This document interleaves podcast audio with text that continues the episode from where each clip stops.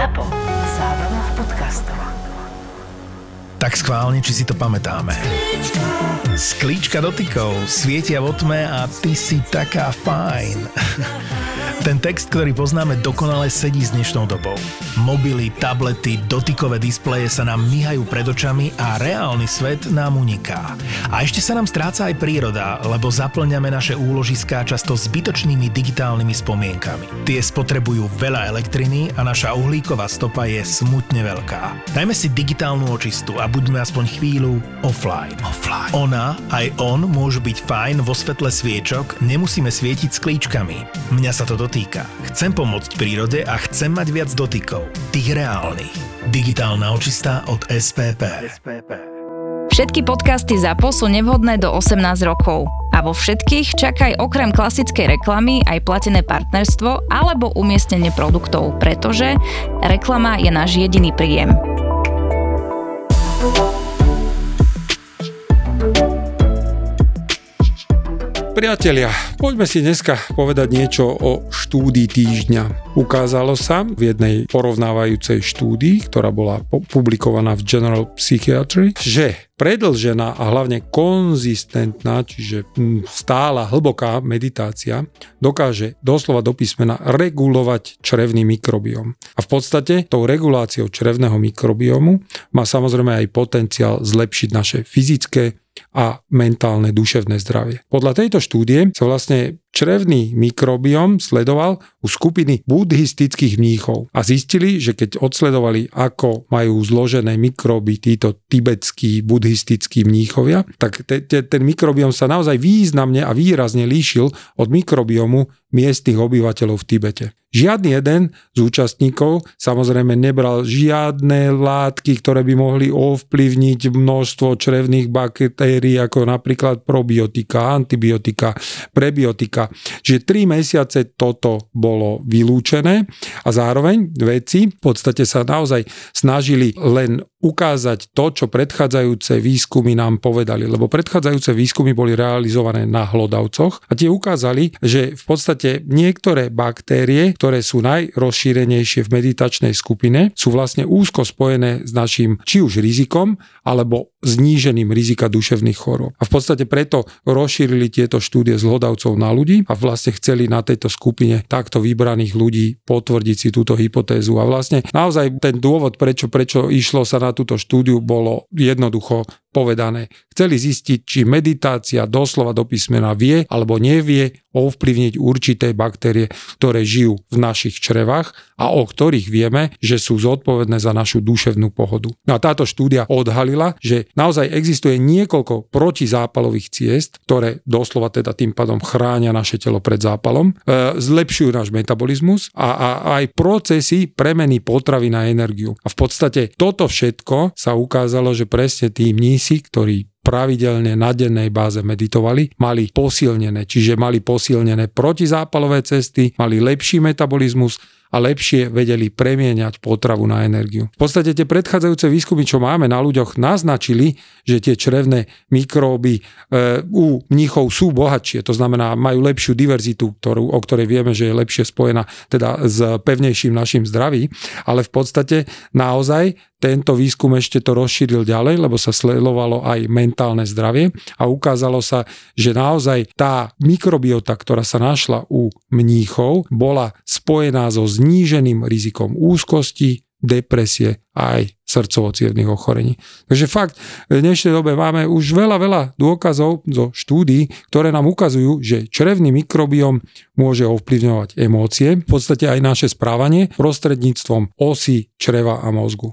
A keď naozaj používame tento termín os črevo mozog, tak doslova do písmena hovoríme o spojení medzi našim mozgom a našim črevom.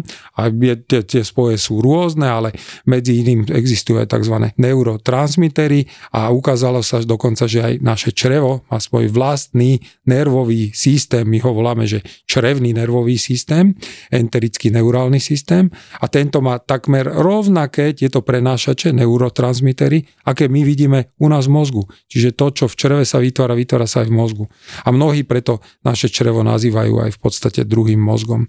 A tá mikrobiota v našom čreve naozaj má veľký významný vplyv na tento spomínaný systém. Vítajte v podcaste Búrači gastromítov. Podcastom vás bude sprevádzať moja kolegynka Zuzka Čižmaríková a moje meno je Láco Kužela, som gastroenterolog. Obaja veríme, podobne ako už veril Hippokrates, že všetko zdravie začína v črevách. V našich podcastoch sa dozviete, čo všetko sa skrýva pod pojmami črevné zdravie, zdravé trávenie, zdravá mysel a najmä Pevne veríme, že vám ukážeme, ako toto všetko spolu súvisí. Každý jeden váš komentár, pripomienka, návrh je vítaný. Poprosíme, posielajte nám ich na e-mail podcast.kuzela.sk Prajeme príjemné počúvanie novej epizódy Búračov gastromítov. No a nezabudnime si popri tom a aj po vypočutí podcastu neustále udržiavať zdravé, zdravé trávenie. trávenie.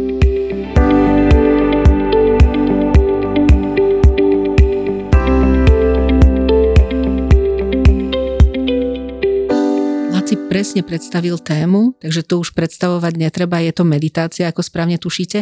A dokonca netreba ani predstavovať tak potrebne nášho hostia, pretože ten nám ostal tiež z minulého podcastu, Tomáš Eichler. Určite lepšieho človeka na meditáciu ani nepoznáme.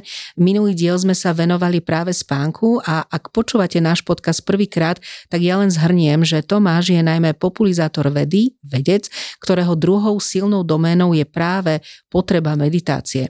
Tak Tomáš, vítaj opäť u nás a poďme na danú tému. Ďakujem, teším sa, že som medzi vami a ako ste aj uviedli, meditácia nám pomáha regulovať nervový systém a ten regulovaný nervový systém nie len, že pomáha upokojovať a uzemňovať aj iných ľudí, ale takisto vplýva aj na to naše črevo, na ten náš mikrobióm, má to výrazný vplyv na ten náš metabolizmus. Potom aj to, ako si pestujeme tie probiotické baktérie, tak tieto probiotika naozaj môžu fungovať fungovať ako psychobiotika a ďalej ovplyvňovať tú našu náladu aj tou produkciou rôznych vitamínov, alebo ako si tiež naznačil, že to naše črevo je akoby náš druhý mozog, že si tiež produkuje vlastne neurotransmitery, ktoré sa primárne využívajú v ňom samotnom, ale môže sa stať, že komunikujú aj mozog s črevom. A keď máte aj nejaký taký nejaký intuitívny pocit, preto si myslím, že tým, že žijeme v dobe potláčania, že nám vždycky, nejaké, nám vždycky naše telo psychosomaticky ukazuje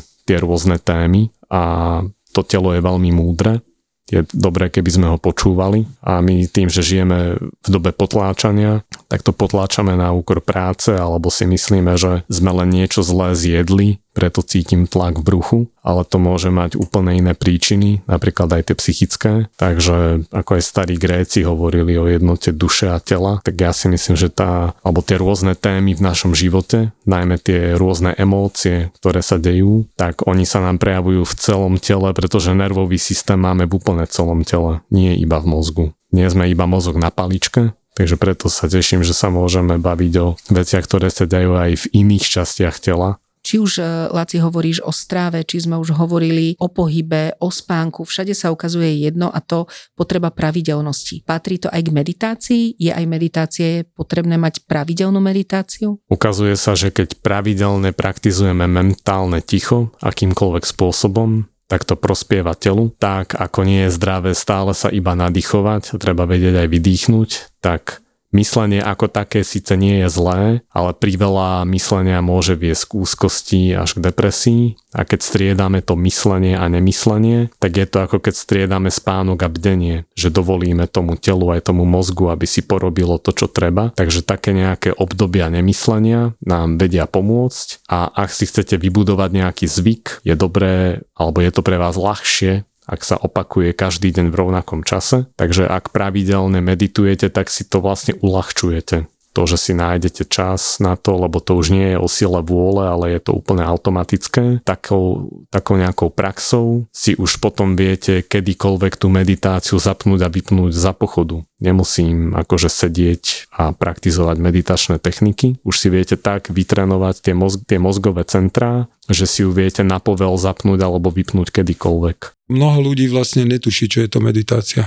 Čiže poďme si, zade, ne, že zadefinovať, no aj ľudsky povedať, že čo to je, lebo, lebo veľa ľudí má predstavu, že musí ísť na rok zavrieť sa do Tibetu a, a v podstate v jaskyni e, rozímať.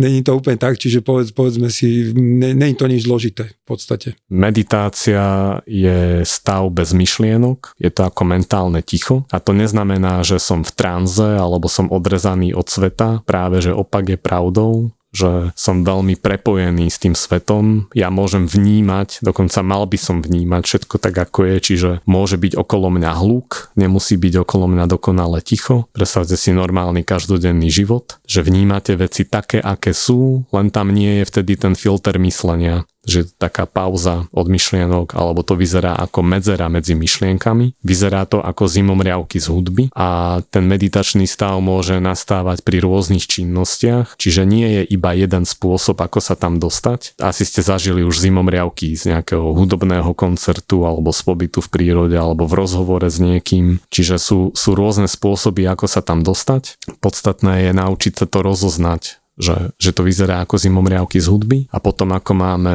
rôzne druhy športu, tak sú aj rôzne spôsoby, ako sa dostať do toho mentálneho ticha. Mňa úplne ako lajka skôr zaujíma presne to, že ako viem vypnúť myšlienku, alebo ako sa dá myšlienka dá vypnúť. Mm-hmm. Aké sú tie kroky k tomu, aby som to vedela? Ono to nastane aj samo od seba. Sú rôzne techniky, ako zvýšiť šancu, že sa to stane. Sú aj rôzne mentálne techniky, alebo aj techniky, ktoré nie sú úplne mentálne. Napríklad, keď praktizujeme tú meditáciu, tak si uvedomíme, že, že tie myšlienky nie sú naša identita, že my máme naše vlastné ja a tie myšlienky sú len ako informácia alebo aj, že tá emócia je ako informácia, ale nie som to ja. A vtedy, keď si to uvedomím, tak to skôr nastane. Potom sú rôzne druhy ľudí, že niektorí ľudia veľmi sa umárajú v minulosti a žijú v starých zlatých časoch a veľmi veľa myslia na tú minulosť. Iní ľudia sú zase takí prestimulovaní, preplánovaní, veľa myslia na budúcnosť. A keď sme v tom nemyslení, tak sme v prítomnosti a môže sa stať niekedy, že nám tie myšlienky pendlujú aj na minulosť, aj na budúcnosť podľa toho,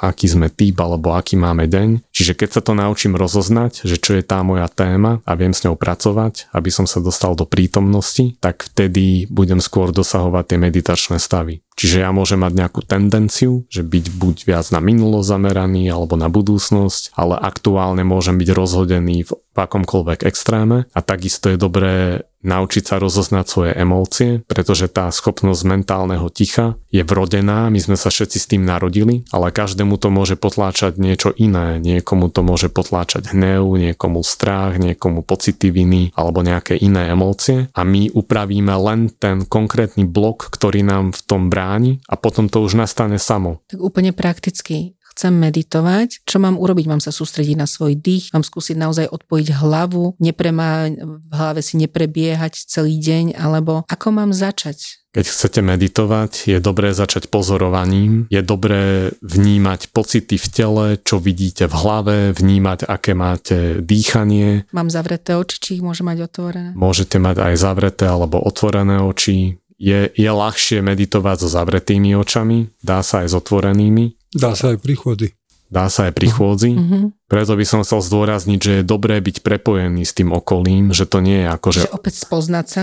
Spoznať sa. Také jednoduché a zložité. Neodrezať sa od okolia, môžete a mali by ste vnímať okolie, môžete sa pozerať na hodinky, pritom môžete počúvať tie zvuky, len pozorujte, vnímajte, čo sa deje v tele. Môžete sa sami seba pýtať, že čo cítim v tele, čo vidím v hlave, aké mám dýchanie Nesnažte sa to dýchanie ovládať, ono ako idete cez rôzne meditačné stavy, to dýchanie sa, sa samo od seba bude meniť. Môže sa stať, že rozdýchate nejakú ťažkú tému a keď ste v tých najhlbších stavoch meditácie, tak vtedy máte dýchanie úplne redukované, aj tep srdca sa spomalí, ale tým, že budete umelo zadržiavať dých, sa do meditácie nemusíte dostať. Takže vy ten dých iba pozorujte. Čiže opäť len počúvať telo počúvať telo, pozorovať ho. Meditácia je ako opak potláčania. Ak napríklad Meditácia nie je o tom, že slnko svietí, sedím so skríženými nohami a som šťastný. To je taká tá základná predstava kohokoľvek, čo sa nevenuje.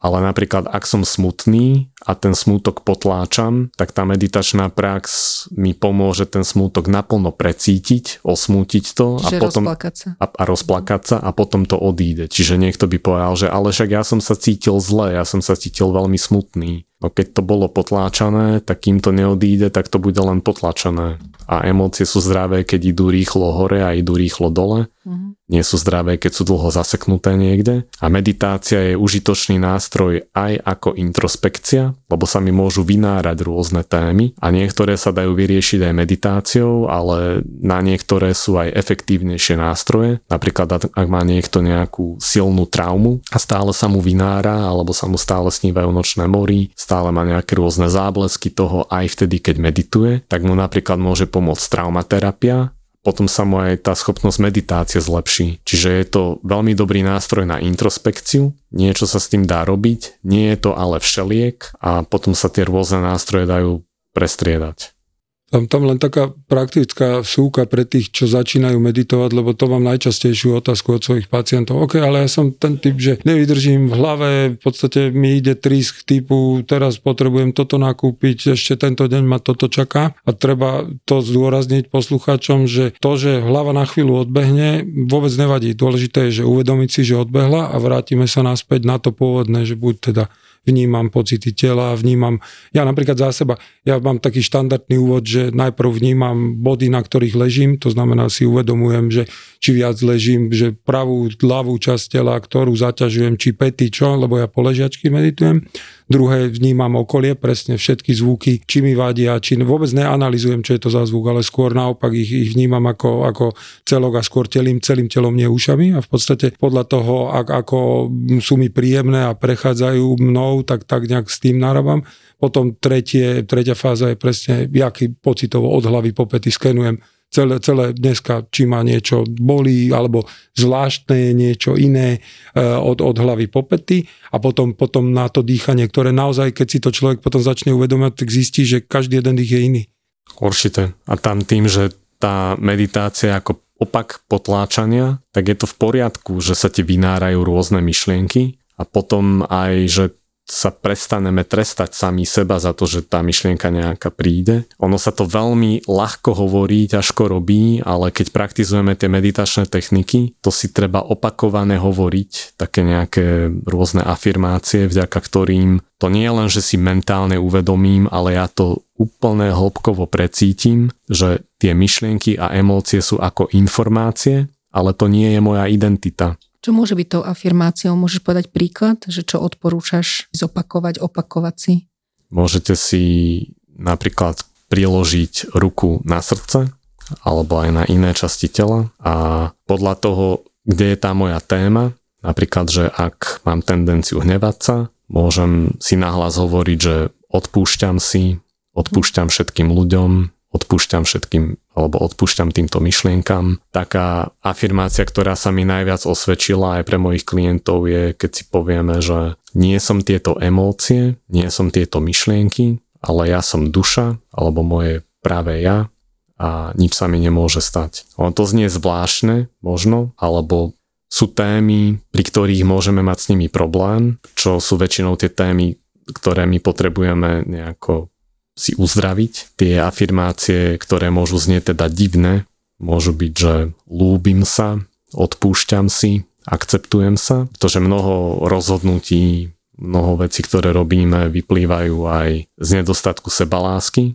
lebo keď nemám dostatočne silnú sebalásku, tak častejšie robím veci, ktorými idem proti sebe. A keby som ju mal, tak niektoré veci ani nedopustím. Čiže to aj môže výrazne zjednodušiť rozhodovanie. Takže niektoré tie afirmácie ľudia ani nevedia vysloviť, lebo im sú proti srsti, príde to úplne abnormálne.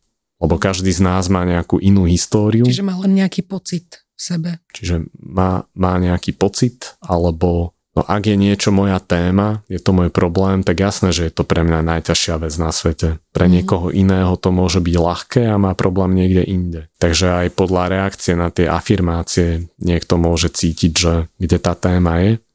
A tam, pardon, len súka, mm. akože treba, ja to aj za, za svojich pacientov viem a, a nie len za nich, ale v podstate na to sú údaje z veľkých pozorovaní, kedy, kedy naozaj ten, ten pacient v tomto prípade si vie na konkrétnu chorobu v podstate povedať, typu poviem napríklad za seba, ok, mám zavreté cievy na srdci, chcem, aby sa mi otvorili.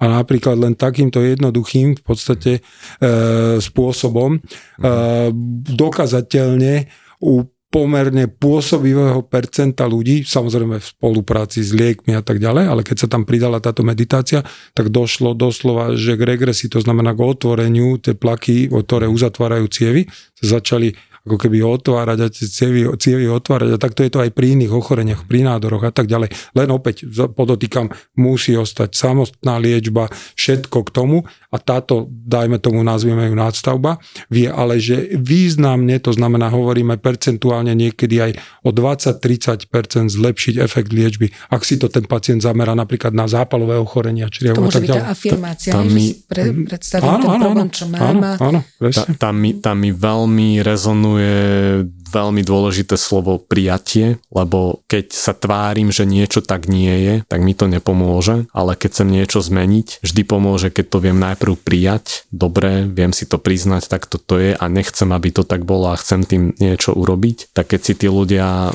príjmú, áno, mám takúto chorobu, chcel by som to zlepšiť. Myslím si, že to prijatie ako také extrémne pomáha aj pri meditácii a zjavne sa to prejavuje aj takto fyzicky. A na to máme naozaj momentálne, ale že obrovské štúdie napríklad pri pacientov so zápalovými ochoreniami čriev, keď ich podelili na skupinu, ktorá išla len čisto liekovo, to znamená protizápalovou liečbou, lebo naozaj to sú pacienti s krónovou chorobou, úceroznou kolitidou, ktoré sú veľmi závažné autoimunné, čiže vlastný imunitný systém systém bojuje s vlastnými bunkami tela, tak na tomto podklade založené ochorenia a žiaľ celoživotné sú tieto ochorenia, tak sa ukázalo, že keď ku liečbe títo pacienti pridali, ale že opäť pravidelné, pravidelné znamená ideálne denná báza, stačí 10-15 minút, bohate stačí, tak ak toto pridali, tak niekde na úrovni troch mesiacoch e, prišli také zmeny, ktoré ale že významne im znížili aktivitu zápalu za prvé a za druhé znížili percento recidivy, čiže návratnosti ochorenia, lebo tieto ochorenia chodia v takých takých cykloch, že splánie, potom sa dá do kľudu. A tým pádom tých období kľudu mali títo pacienti o mnoho menej, e, teda pardon, viacej, o mnoho e, menej mali tí, ktorí to nerobili. A inými slovami, naozaj na základe toho už veľa odborných spoločností pridáva do odporúčení, keď chceme dosiahnuť, a, a tam hovoríme percentuálne niekde na úrovni 20 až 30% väčší efekt. To je obrovské číslo. To niektoré lieky pomaly nedosahujú. Čiže ak chceme tá o toľko veľa zvýšiť si efekt konvenčné, čiže bežne používanej liečby, malo by sa pridať riadená meditácia u týchto pacientov, ktorá takto významne to vie pomôcť. Čiže B ešte, súka, americká v podstate najväčšia zdravotná poisťovňa Medicare, tá začala pacientom so srdcovo ochoreniami, ktorí sú už zdiagnostikovaní typu po infarkte, po cievnej príhode, preplácať zo zdravotného poistenia jogína, ktorý ich naučí meditovať. Čiže oni to majú zaplatené poisťovňou, kde má x týždňový kurz, kde v podstate ten jogín ho prevede počas tých x týždňov tým procesom, aby potom ten človek to vedel doma sám zvládať. Takže tam dospel svet, lebo zistili, že keď toto robia, tak ročne ušetria, že stovky miliónov dolárov, lebo tí ľudia majú menej stentov, menej bypassov, menej všetkých možných zákrokov.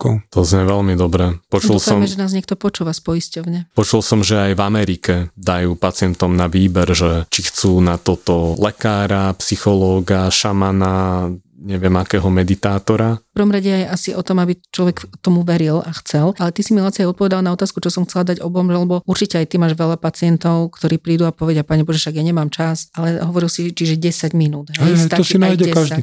To znamená, mm. buď stanem skôr o 10 minút, alebo idem neskôr o 10 minút spať, spať. keď už mám ten deň tak nabitý, mm-hmm. že nemám tých 10 a je jedno, minút. kedy je to? Či je to ráno, večer, zase záleží od človeka, Tomáš? Mne osobne sa osvedčilo, že je lepšie vybrať si akýkoľvek čas počas dňa, kedy to niekomu vyhovuje. Mm-hmm. Akurát pri formovaní akéhokoľvek zvyku pomáha, keď sa opakuje každý jeden deň v rovnakom čase. Mm-hmm. To nemusí byť iba meditácia, to môže byť aj, že kedy sa stravujem, kedy cvičím, kedy robím čokoľvek, lebo potom to už nie je o sile vôle, ale je to vyslovené automatické ale keď začínam a neviem si to predstaviť, tak odporúčam meditovať raz denne kedykoľvek kedy sa vám dá a je úplne jedno, že či to opakujem každý deň v tom istom čase. A keď vidím, že čo to so mnou robí, keď to robím 10 minút denne, tak skúsiť iba raz za týždeň že hodinu meditovať a vyberte si opäť deň, kedy vám to vyhovuje a keď uvidíte, čo to s vami robí,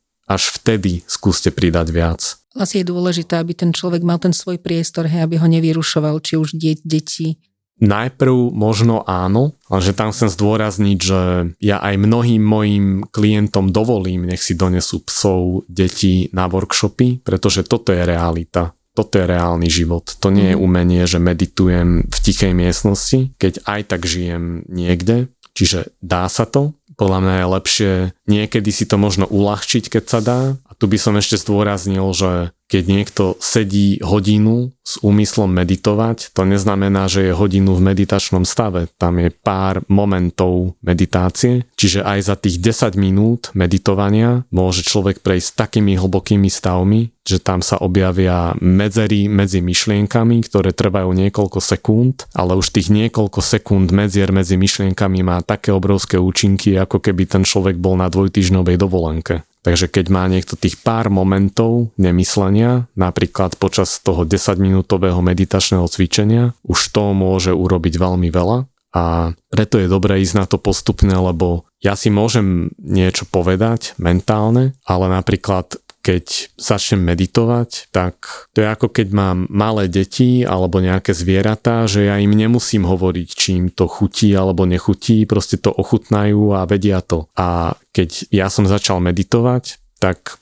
nejak sám od seba som prestal robiť veci, ktoré mi nevyhovovali, alebo mi prestali chutiť veci, ktoré mi nerobili dobre a nikto mi to nemusel hovoriť. Čiže sa môže stať, že tak ako sa rozhodujete, čomu budete venovať ten čas, lebo všetci máme rovnaké množstvo času, je to obmedzené, tak nejako inak sa vám vyfiltrujú tie priority mne napríklad napadá, mhm. mnoho ľudí má taký veľmi zlý zlozvyk a to je cigareta. Koľkokrát za deň idú na tých 10 minút, čiže hmm. stačilo by raz denne sa venovať na miesto cigarete napríklad tomuto. Hej? Tam by som pridal ešte dôležitú vec, že kým si dám cigaretu, kávu, alkohol alebo akúkoľvek inú látku, to príde tak, že nastane impuls, že si to chcem dať a to, že to vykonám. A medzi tým impulzom a tým, že to vykonám, je určitý priestor a tam mám ešte slobodnú vôľu, že to viem nahradiť niečím iným. Ja to môžem nahradiť nejakým iným rituálom. A sú také rôzne meditačné techniky, ktoré vedia vyplniť tento impuls, že napríklad namiesto tohto si dám túto meditačnú techniku ešte v tom momente, keď to viem zvrátiť. Napríklad taký zlepšovák? Taký... Napríklad taký zlepšovák je, že ak má niekto nejakú veľkú úzkosť a kvôli tomu si chce zapáliť cigaretu alebo si dať kávu alebo niečo, že je taká meditačná technika, že si dám, že si sadnem na stoličku a dám si nohy do lavora s teplou slanou vodou, to vie napríklad krásne vyplniť tento impuls. Alebo si viem dať studený obklad na pečeň alebo urobiť nejakú konkrétnu meditačnú techniku. Je dôležité naučiť sa rozoznať tieto impulzy a nahrádzať im niečím iným. Tam je ešte stále priestor pre tú našu slobodnú vôľu vôľu. Ono sa aj v terapii s týmto pracuje, že vieme si oslo- osvojiť také nejaké iné rituály, také nejaké zdravšie varianty a keď prídu tieto impulzy, kým sa budem venovať nejakému takému správaniu, ktoré by sa dalo definovať aj aké, ako nejaké závislostné správanie, tak ono sa dá aj odbúrať tá závislosť postupne takýmto niečím. Alebo sa dá odbúrať tá aktivita, ktorej sa venujem. Čiže napríklad aj tak bude človek menej fajčiť. A samozrejme, ak niekto užíva nejaké látky alebo ak má niekto akékoľvek závislosti, tak to naozaj riešenie je hľadanie tej bolesti, ktorú človek potláča a uzdraviť si tú bolesť. A tiež sú rôzne formy terapie, ako sa tá bolesť dá uzdraviť, aby proste zmizlo takéto správanie. A meditácia nám vie pomôcť uvedomiť si, čo sa deje, prijať to, že sa to deje. A až potom, keď si to uvedomím a príjmem to, že áno, toto robím, tak toto je a nechcem to robiť a chcem to nahradiť niečím iným alebo chcem sa zbaviť tej príčiny, kvôli ktorej to robím, tak potom to viem urobiť a potom mi to aj zlepší schopnosť meditácie. Ale ona zlepší aj celkovo fyzickú bolesť. Vie dokázať zníženie percepcie, čiže vnímania tej fyzickej bolesti. Čiže aj toto, toto je ďalší z benefitov v rámci už teraz naozaj tej liečebnej meditácie. Čiže fakt mm-hmm. tie možnosti, kde, kde ona vie zasiahnuť, je ich strašne, strašne veľa. Ak by si mohol popísať ten meditačný stav, tie, tie zimomriavky, ako to, čo to je tak presne? Alebo ako to, ako to pocítim, že už som tam, alebo dokázala som to? ten meditačný stav rozoznáte tak, že on má aj fyzické prejavy, že to cítim ako zimomriavky na chrbte, na dlaniach, na hlave. Viete, že nemáte myšlienky v hlave, viete, že je to proste mezera medzi tými myšlienkami. Zároveň môžete vnímať to, čo sa deje okolo vás. Celé tvoje telo na to reaguje že ty to precítiš úplne fyzicky a... Asi by som sa potom mala cítiť e, odpočinúť to? Nie, nie je nevyhnutné. Môže sa stať, že keď ťa niek- niečo trápi, nejaký smútok, môže sa stať, že sa aj vyčerpá. Že sa rozplačeš, uh-huh. ale zase dlho si to potláčala, potrebovala, potrebovala si sa vyplakať a potom to napríklad odíde a potom sa budeš cítiť dobre. Ale ak sa cítiš zle a potláčaš to, môže sa stať, že počas meditácie sa budeš cítiť zle, lebo meditácia je ako pravda. Proste keď je to tvoja pravda a cítiš sa vtedy zle. Môže tak... pomáhať niekomu aj hudba pri tom? Odporúčaš to? Hudba môže pomáhať, ale je to len ako taká barlička, nie je nevyhnutná čo sa týka také nejakej hudby, ktorá najlepšie dopomáha dostať sa do meditačného stavu. Ten štýl sa volá indická raga, alebo ako rák. A tak zo široka začína, postupne mm-hmm. sa zrýchluje. Tak nejako tá meditácia vyzerá, ale ak niekto je fanúšik vážnej hudby alebo niekto fanúšik metalu, tak tým, že koľko ľudí toľko chutí, tým, že niekto preferuje nejaký typ hudby, tiež mu môže pomôcť navodiť tie zimomriavky. Ale si dávajte na to pozor, lebo počúvanie hudby celý deň je stresujúce. Mozog, mozog to považuje potom už za hluk, keď je toho priveľa. Takže môže to byť užitočná barlička, ale nie je to nevyhnutné počúvať hudbu počas toho. Tu by som zdôraznil to, že meditácia nenahradí spánok, tak. ale vie ho zlepšiť. Uh-huh. A prosím ťa, vysvetli ako neurovedec, to znamená človek založený na maximálne vedeckých dôkazoch, sa dostal k meditácii, lebo ja viem prečo, lebo tých mm-hmm. dôkazov je tak veľa, ale že no. či najprv si si naštudoval tie dôkazy, alebo skôr to bolo, že ťa prirodzene niečo k tomu tiahlo, čo... Ono to bolo tak, že ja som dlho trénoval bojové umenia a už ako som trénoval karate, aikido, capoeiru, taichi, alebo ešte ako karatista som vedel, že keď myslíme, tak sme pomalí, alebo keď sa bojím počas súboja, tak budem napätejší, strnulejší a chcel som sa naučiť meditovať najprv kvôli tomu a až potom neskôr, alebo povedzme, že som začal trénovať bojové umenia kvôli seba obrane a kvôli tomu som robil aj jogu, lebo kvôli tomu, aby som vedel lepšie kopať, proste kvôli tým rôznym technikám, tak som zistil, že, že vlastne tie jogové polohy ako stretching majú ešte zaujímavejšie vedľajšie účinky na psychiku. Potom mm. som si uvedomil, že to sú vlastne tie hlavné účinky a nie vedľajšie. Presne. Takže to bola u mňa skôr cesta bojového umelca. A aj tým, že ma fascinoval tento vplyv na psychiku, tak aj preto som sa rozhodol stať sa vedcom. Veľmi ma zaujímala fyziológia a všetky tieto neurobiologické procesy že to ma naozaj veľmi inšpirovalo a potom, keď sa mi už konečne podarilo meditovať, tak mi to, to bolo niekedy na začiatku toho, ako som začal robiť doktorát vo Viedni, lebo som si myslel, že som meditoval aj predtým, ale myslím si, že to v skutočnosti neboli úplne také plnohodnotné meditačné stavy. Tak také nejaké veci, čo vo mne boli, ale boli potlačené, tak sa prejavovali lepšie a aj sa zlepšila moja schopnosť prednášania, zlepšila sa moja schopnosť robiť rozhodnutia, hlavne som ich vedel robiť rýchlo a tiež sa mi upravili rôzne tráviace problémy, bol som oveľa emocionálne stabilnejší, vedel som sa oveľa lepšie sústrediť, vedel som lepšie prijať rôzne druhy ľudí, hlavne takých, s ktorými si vôbec nerozumiem, lebo aj s takými treba robiť vedu. A takisto aj my vedci sme ľudia a môžeme získať nejaké čísla, ktoré sa nám vôbec nepáčia a odporuje to našim predstavám, ale keď ich budem odmietať, tak nebudem robiť ani dobrú vedu a nebudem vedieť ani fungovať v realite. Takže tá meditácia nám vie pomôcť robiť vedu tým, že vidím veci také, aké sú a nie také, aké ich chcem vidieť a keď viem prijať aj to, čo sa mi nepáči, tak budem robiť aj lepšiu vedu. A keď mám priveľa myšlienok, priveľa mentálnej aktivity, nemám žiadnu pauzu medzi nimi, tak tiež ma to môže zaseknúť alebo dostať do úzkosti. A keď striedam myslenie s nemyslením, tak viem mať na to taký nejaký iný náhľad, taký nejaký iný odstup a ukazuje sa, že meditácia zlepšuje aj pozornosť, aj pamäť, aj tú schopnosť kritického myslenia. Takže aj keď to znie paradoxne, toto sú rôzne úrovne, na ktorých mi meditácia pomáha ako vedcovi. Myslím, že krajšie zhrnutie ani nemohlo byť, lebo kto toto si vypočul a nezačne meditovať, tak už, už neviem. nevieme čo.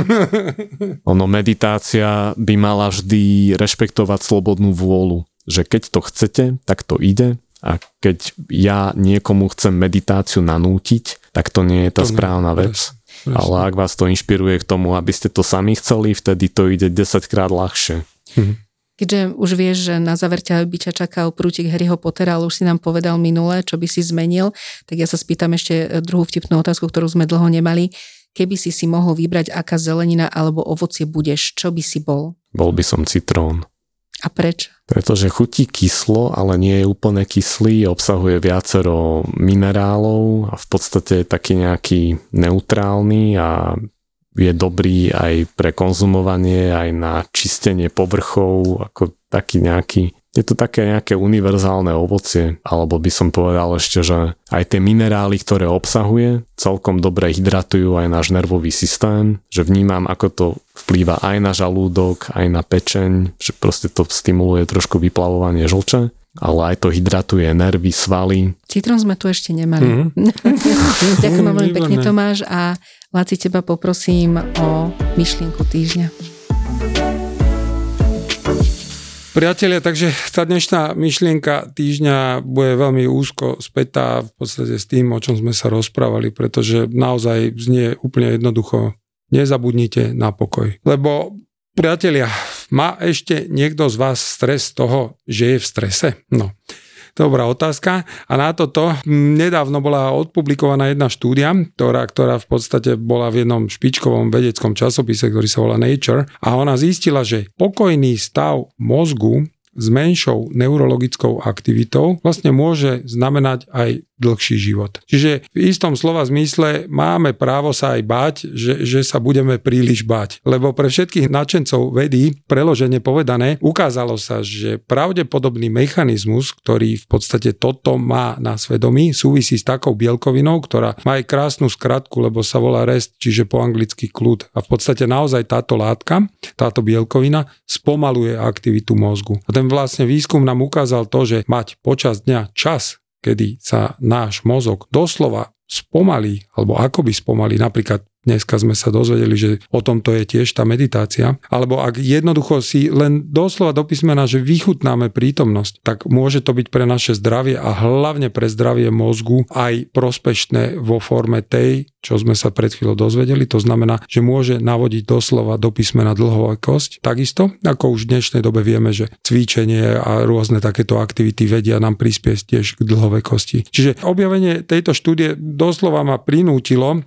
na chvíľu sa zastaviť a doslova popremýšľať o tom, že ako najlepšie si viem ochraniť svoj zaneprázdnený mozog. A našťastie odpoveď ja som mal po ruke, pretože denne sa venujem meditácii a popri tom samozrejme pohybu, cvičeniu a tak ďalej. Takže priatelia, otázka je skôr teda na vás. Nenastal u vás čas, aby ste sa vedome rozhodli byť aj v pokoji a užívať si spoločnosť svojich blízkych a vychutnávať si krásu života a samozrejme aj vrátanie jedla. Takže pevne verím, že áno, nastal tento čas a ja len dúfam, že vás to všetkých inšpiruje, lebo rovnica, šťastná mysel rovná sa šťastné čreva, rovná sa šťastný život naozaj funguje.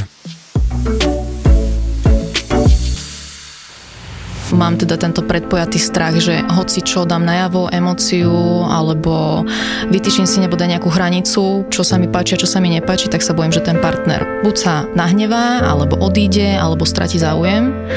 A potom uh, mám z toho také všelijaké stavy v hlave, čo s nimi teraz bojujem aktuálne. Vyhorenia, úzkosti a také tie všelijaké stavy v hlave. Každý máme diagnózy nejaké. Áno. A treba o nich rozprávať. Čo mňa doviedlo k psychologovi? Ja by som to povedala. Objav ďalší originál od ZAPO. Skupinová terapia.